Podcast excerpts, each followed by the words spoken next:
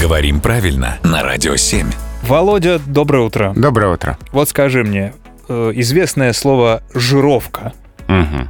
Все мы знакомы с этими бумажками, э, которые вот коммунальные услуги приходят. Мгм. Ты знаешь, я подумал, что с тем, как жирно растут цены на коммунальные услуги сейчас, логично слово «жировка». Но ведь его придумали давным-давно, когда это все было не так плохо. Э, Видимо, да, хотя, наверное, все, во все времена оказалось, что цены на всё коммунальные услуги плохо. завышены. Да. Так. А, Я помню, моя бабушка говорила «жировка», и меня всегда удивляло это М. слово. А, я, на самом деле, только недавно, ну как недавно, во взрослом возрасте... уз- Позавчера.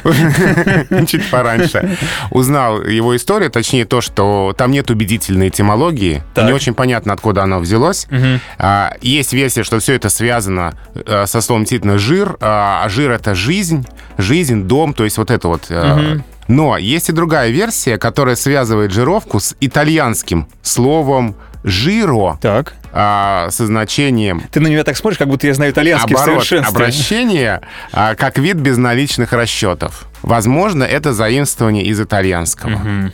Но ведь когда это слово придумали, безналичных расчетов не было.